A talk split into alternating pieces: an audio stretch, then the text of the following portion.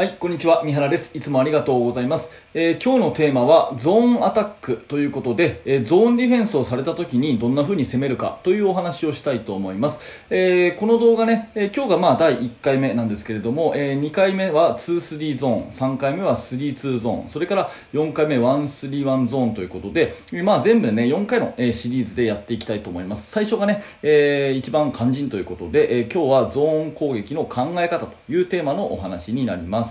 はい、えー目次大きく分けて2つですね。1つ目はゾーンの弱点はパスなんですよっていうお話。それからゾーンの型はね、え3つあります。今先ほど言いましたけど2-3、えー3-2そして1-3-1と、えーそれぞれあるのでその特徴をお話ししたいというふうに思うんですね。えー現状のルールだと、えーミニバスとか中学生だとね、えールール上ゾーンは禁止になってるんで、なんだよ関係ない話だなって思われた方もね、いるかもしれませんが、まあ、バスケットのね、こう、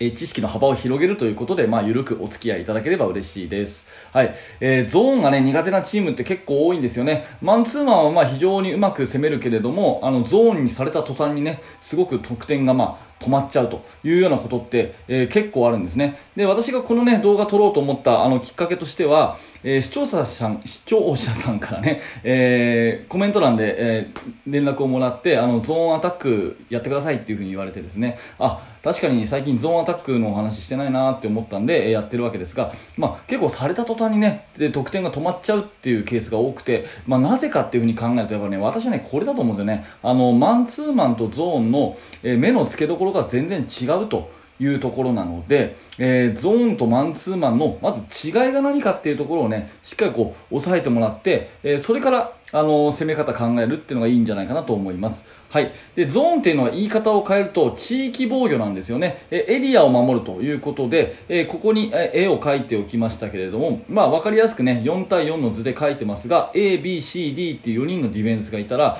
あのまるでね囲ってあるようなところが自分の範囲ということで、まあ、ここにね、何人来ようが、その人はそのエリアの中を全部守らなきゃいけないっていうのが、まあ、地域防御なんですよね。なので、えー私はここからここまでを、えー守るから、あなたはここからここまでをよろしくねっていうのが、まあ、ゾーンの基本的な考え方、地域防御ということになります。えー対してですね、マンツーマンというのは言い換えると対人防御なので、一人が一人を担当するということになりますよね。えーゾーンと同じ立ち位置ですが、まあ、考え方としてはこうマークマンをちゃんと、えー捕まえていると。一人が一人を捕まえる。私はこの人を、えーマークするんで、あなたは、別の人をお願いねっていうのがマンツーマンの、えーまあ、仕組みなわけですよね。で、マンツーマンの弱点何かっていうと、やっぱり一言で言えば、抜かれると困るっていうところだと思います。まあ一人がね、一人でこう1対1マッチアップこうしてるわけですから、一人がこう抜かれるとですね、その後ろが誰もいないっていうのが大前提ですね。まあこんな感じでですね、1番の人がボールを持っていて、自分のマークマンが A というのが目の前にいるとするじゃないですか。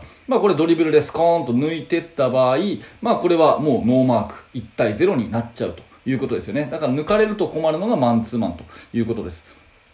まあ当然ね、えーとは言っても、それで終わりというよりは、あの、ヘルプディフェンスがね、えー抜かれたら2人目がカバーに来て、で、カバーに動いたところを他の人が埋めるっていうような、まあ、ローテーションをして止めるのが普通だと思うんですけど、やっぱりこれっていうのはね、あの、ローテーションが、あまあ、難しいっていうのがマンツーマンの一つの、あの、特徴というか、えー弱点というかね、そういうところだと思います。一人抜かれたら確かにこう、周りがカバーして守れるんだけれども、カバーすると全員がこうぐるぐる動かなきゃいけないんで、まあそれだけほころびが大きくなるので、まあ抜かれないようにしなきゃいけないっていうことが、まあマンツーマンのこれ弱点なんですよね。で、逆にゾーンだったらこの問題どうかっていうと、まあ簡単に解消ができると。なぜならば抜かれてもすぐ後ろがいるからっていうことなんですね、まあ、抜かれても必ず地域防御なんで、えー私はここのエリアにいますよっていうことで絶対待ち構えてるんですね人が周りにいようがいまいが関係なくそこには人がいるっていう風になるのでオフェンスの形がどうあれ私はここにいますよっていう約束ができてますから、まあ、抜かれても簡単に、え後ろがいると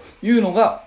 えーゾーンの強みということなんですね。まあ、ただし、パスの回しには弱いんですよね。えー、どちらかっていうと、ゾーンは全体的に中にこう縮まるような、そういうディフェンスですから、中を固めるのは強いし、ドリブルで抜かれる分には、まあ、守るのは簡単なんだけれども、パスをパッパッパッパ回されるとですね、これ非常に辛いというか、あの、追いかけるのが大変になっちゃうんですね。なので、パス回しには全然、あの、強くないということです。まあ、人がいくらね、速く走っても、ボールが回るのにも、ね、えー、よりは絶対速く走れませんから、人よりもパスの方が、ボールの方が絶対速いんで、まあ、常にね、えー、後追い、後追いになっちゃうっていうのが、まあ、ゾーンの弱点ということになります。なので、言い換えるとですね、まあ、マンツーマンに対してはドリブルで割ってけというのが一番こう急所をつくような攻め方というのに対してゾーンの場合はパスでとにかく揺さぶれというのがオフェンスの、まあ、一番のこう肝になるわけですね。なので1つ目の話としてはとにかくゾーンはパスで揺さぶるということを大前提に置いといてください、えー、私が好きな言葉はですねこれですね、えー、パスは速く人はゆっくり。ね。いい言葉ですよね。分かりやすいでしょ？パスはとにかく早くパッパッパッパ回すと。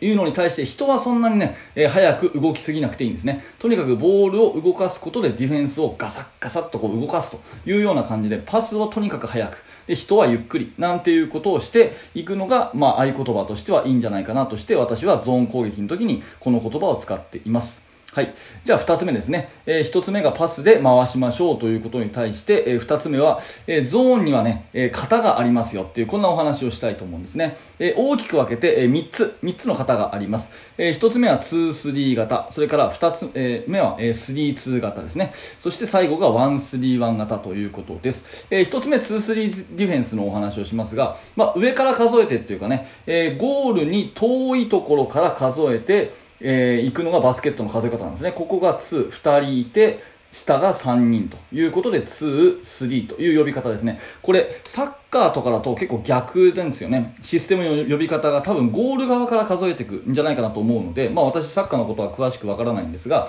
えー、そんな話聞いたことあります。まあ余談ですけどね、えー、ディフェンス数えるときは上から数えていくということで、これ1つ目が2、3と。いうことなんですね。まあ、これの特徴としては、えー、中に強くて、えー、外に弱いと。中に強くて外に弱いゾーンということですね。はい。えー、内側にあの3人ディフェンスがいますので、やっぱりこのゴール下には非常に強いのが特徴と。その代わりこの外回りですね。えー、45度のウイングの位置とか、えー、トップの位置とかっていうのは2人しかいないんで、どうしてもこれは弱いというのが2-3の、まあ、特徴ですね。中に強くて外に弱いゾーンディフェンスが2-3ということになります。はい。えー、2つ目、3-2ですね。これは逆に上のあの外回りに3人、そしてゴール下に2人ということなんで、まあ、これは2-3の全く逆で、えー、外に強くて中に弱いと。外に強くて中に弱いということですね。例えば、あの45度にね、いいシューターがいて、ここね、こういう45度のところにいいシューターがいて、スリーポイントシュートが得意な選手がいるという時は3-2を引くと、まあ、ここに絶対ディフェンスいますから、簡単に打たせないと。いうような、まあ、外をね、潰すためにはこれいいゾーンなんですよね。まあ、逆にね、このコーナーのところとかゴールの真下、ここがどうしても手薄になるんで、まあ、ここのところが弱いと。いうことで、3-2は、まあ、外は強くて中が弱いという、えディフェンス。これが2つ目のディフェンスの型、3-2ディフェンスですね。はい。えー、で、最後はですね、1-3-1。1-3-1。この、えー、十字架のようなですね、1人がいて、真ん中に3人がいて、ゴール下も1人と。1、3、1っていうこういう形。えこれ非常にですね、あの珍しい、あんまりこれを多くやってるチームってあんまりいないんじゃないかなと思うような、まあ、ディフェンスなんですけど、こういうのがあるんですね。はい。まあこれはですねえ、1、3、1は隣のパスとかドリブルに強いんですよね。えー、逆にスキップパスに弱いということが言えます。どういうことかっていうと、えー、これ、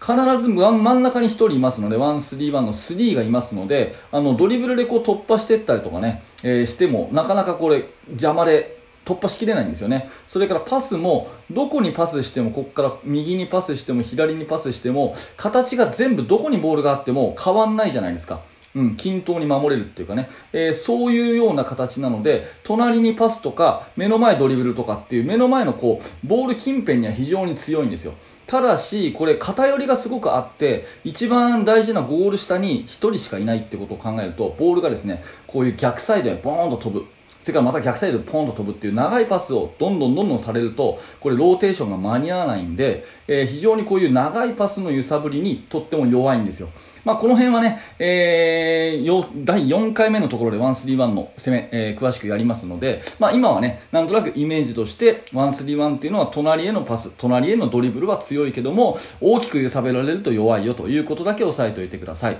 はい。で、今ここでゾーンの、あの、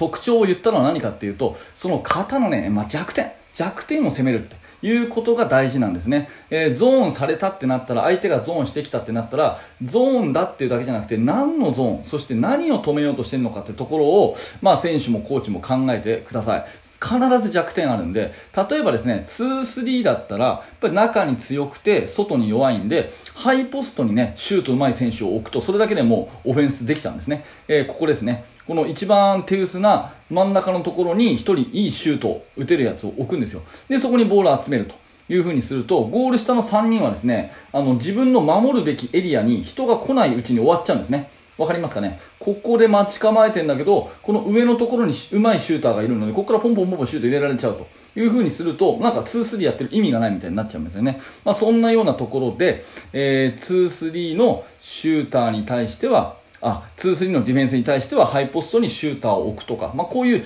弱点を攻めていくっていうことが非常に大事ですね。まあ、そんなようなところで、えー、今回はゾーンオフェンスの基本的な考えというお話です。はい。